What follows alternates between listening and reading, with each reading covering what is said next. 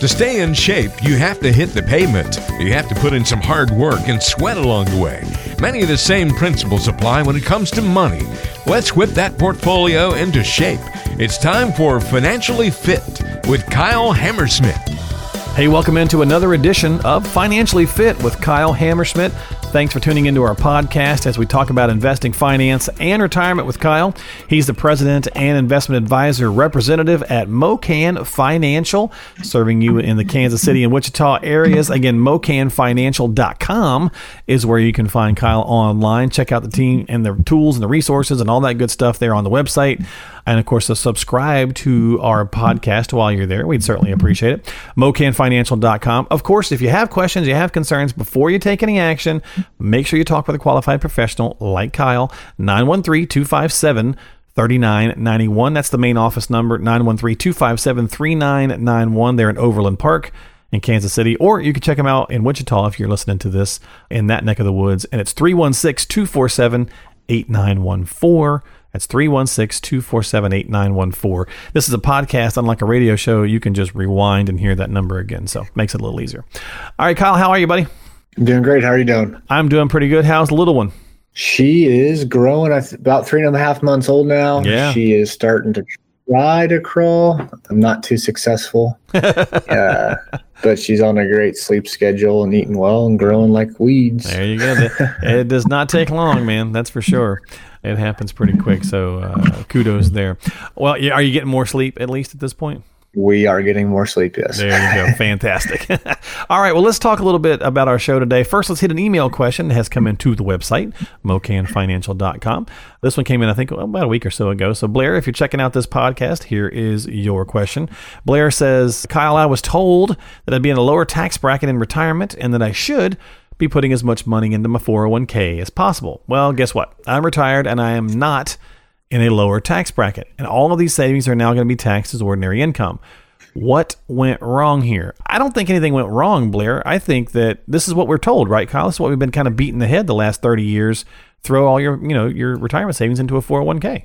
Yeah, this is kind of the old adage I tell people is kicking the can down the road. Don't worry. Retirement's so easy. When you retire, your taxes will drop.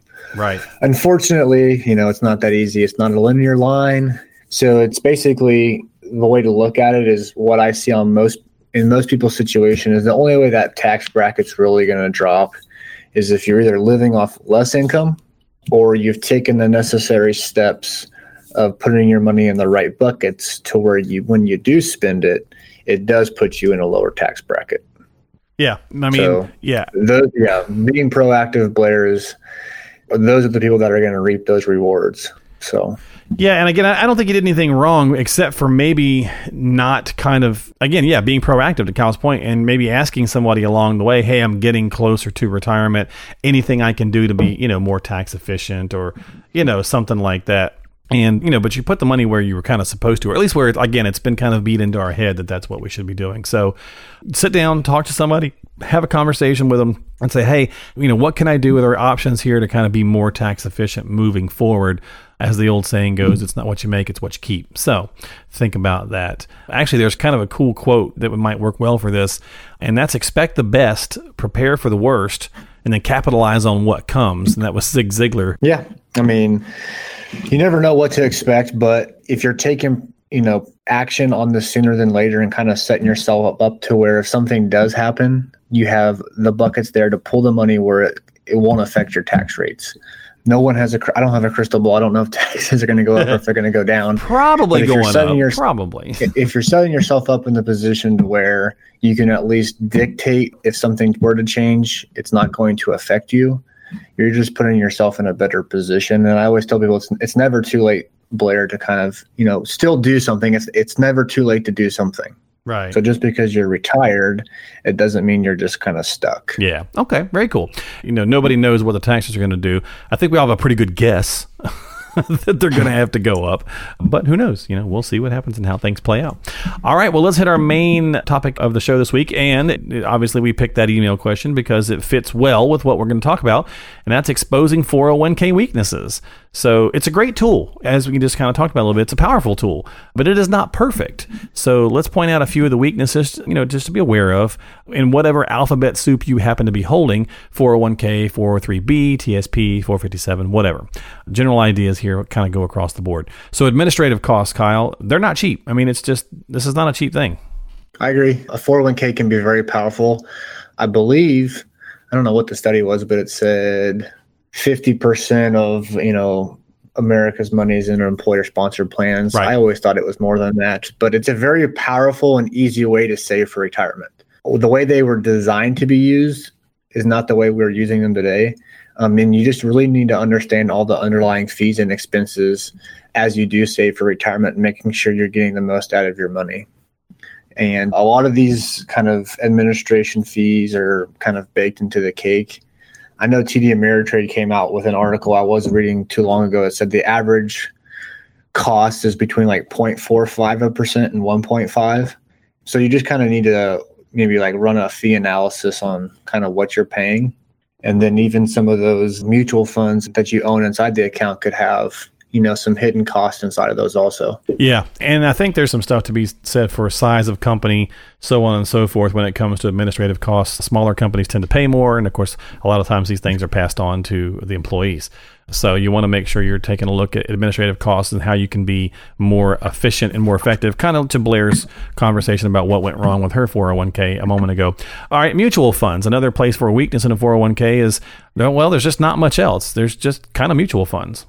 Yeah, I mean, depending on who your plan provider is, some are better than others, but a lot of the times that I would say they're going to stick some of what the dog food funds in there, like you know, the, some of the stuff that they can't sell or wouldn't sell to their retail clients is what they're going to provide inside of the the plan.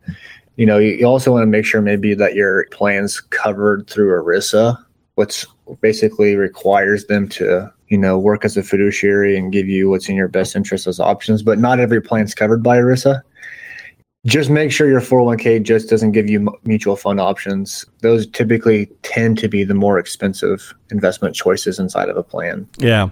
I mean, there could be some ETFs and stuff, but again, there's just not a lot yep. of flexibility sometimes limited asset classes. Okay, so basically that's what we're talking about here too. A lot of times people have mutual funds, like we just pointed out, and that gives you typically mostly large cap. There's a smattering of some other things in there, but that tends to be the case. So if you've got 10 mutual funds, there's a good chance that in those 10 mutual funds you have several of the same large cap companies. Yeah, it's very common inside employer plans to have your asset classes very limited, large cap, mid cap, small cap very rarely are you going to see a, a, wide diversification among asset classes. And sometimes the problem with that is us as individuals aren't educated and we're looking for all the winners, right? And a lot of times all those winners are and what I call duplicity. They're all investing in the same stuff. Um, and we might not know that. Yeah. So we just need to be cautious and aware of what are our choices, what's the underlying invest, what are, what are they all invested in. But again, a lot of times we try to diversify between asset classes, but just make sure you're aware of what type of asset class you are invested in. Yeah, absolutely. Because again, there's not a lot of commodities and things uh, from that world to choose from. And as always, being diversified does not mean using multiple advisors or using mul- you know multiple of the same types of mutual funds. If they if they go down, they're kind of all going down. So don't get too wrapped up in thinking that's the case. There's a lot of asset classes out there. You want to be well diversified. Okay, so conservative investments, Kyle. So if you are getting closer to retirement, a lot of times we hear we need to start backing down a lot of these things that are in our 401k and whatnot due to the exposure to get a little bit more conservative. Obviously, we still want to outpace inflation, but if we are trying to get more conservative as we get closer to our target date of retirement, there's not a lot of conservative choices inside a 401k. I agree. Very limited conservative options, like we talked about, like the stable fund is a glorified money market account. Right. Some are better than others. One of the other things that started coming out years ago was like these life cycle funds, like a you know like a, a target date fund, a 2020, 2030, whatever. Right. The issue with that is it's basically assuming that everybody who chooses that has the same risk profile. So if you're, hey, I'm retiring in 2020, I'm going to do this target fund.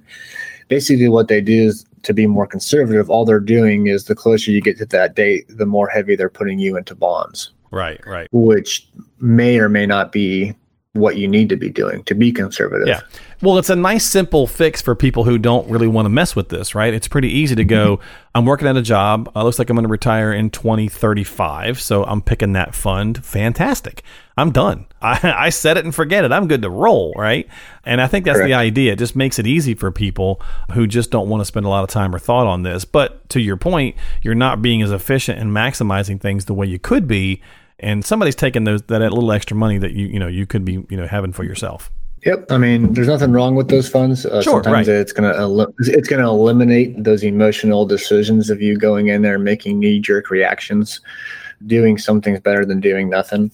Exactly. So as long as you you feel comfortable that it's meeting your your investment, your retirement goals, then go for it. Yeah. Just understand what conservative investment means could be different than what you know the plan has set up for yeah, you. Yeah, no, I agree, and I, yeah, I'm not saying they're a bad idea by any means. Just like the 401k, it's a great tool, and the target date funds can be very useful, especially for people again who kind of are easily you know get overwhelmed and they just want to pick something and roll, and that that's a good way to go. So something's better than nothing for sure. But there are ways to kind of look at some of these 401k weaknesses, maybe be more efficient with all of your finances as you get closer to retirement, and talking with an investment advisor representative. Talk talking with a professional like Kyle is certainly a good way to do that. So get on the phone with him and have a conversation if you'd like to at 913 257 3991. That's 913 257 3991. He's the president and investment advisor at MoKan Financial, serving you here in the Kansas City and Wichita areas.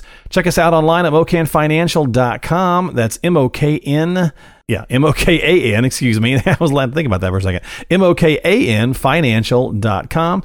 And while you're there, subscribe to the podcast, give us a like, listen, and review on Google or uh, Apple or whatever podcasting platform of choice it is that you have. Kyle, man, thanks for the time this week. I hope you have a good one, and I will see you soon. Yep, have a great weekend. All right, folks, we'll talk to you later here on Financially Fit with Kyle Hammersmith. Thanks for tuning into the podcast. We'll see you next time.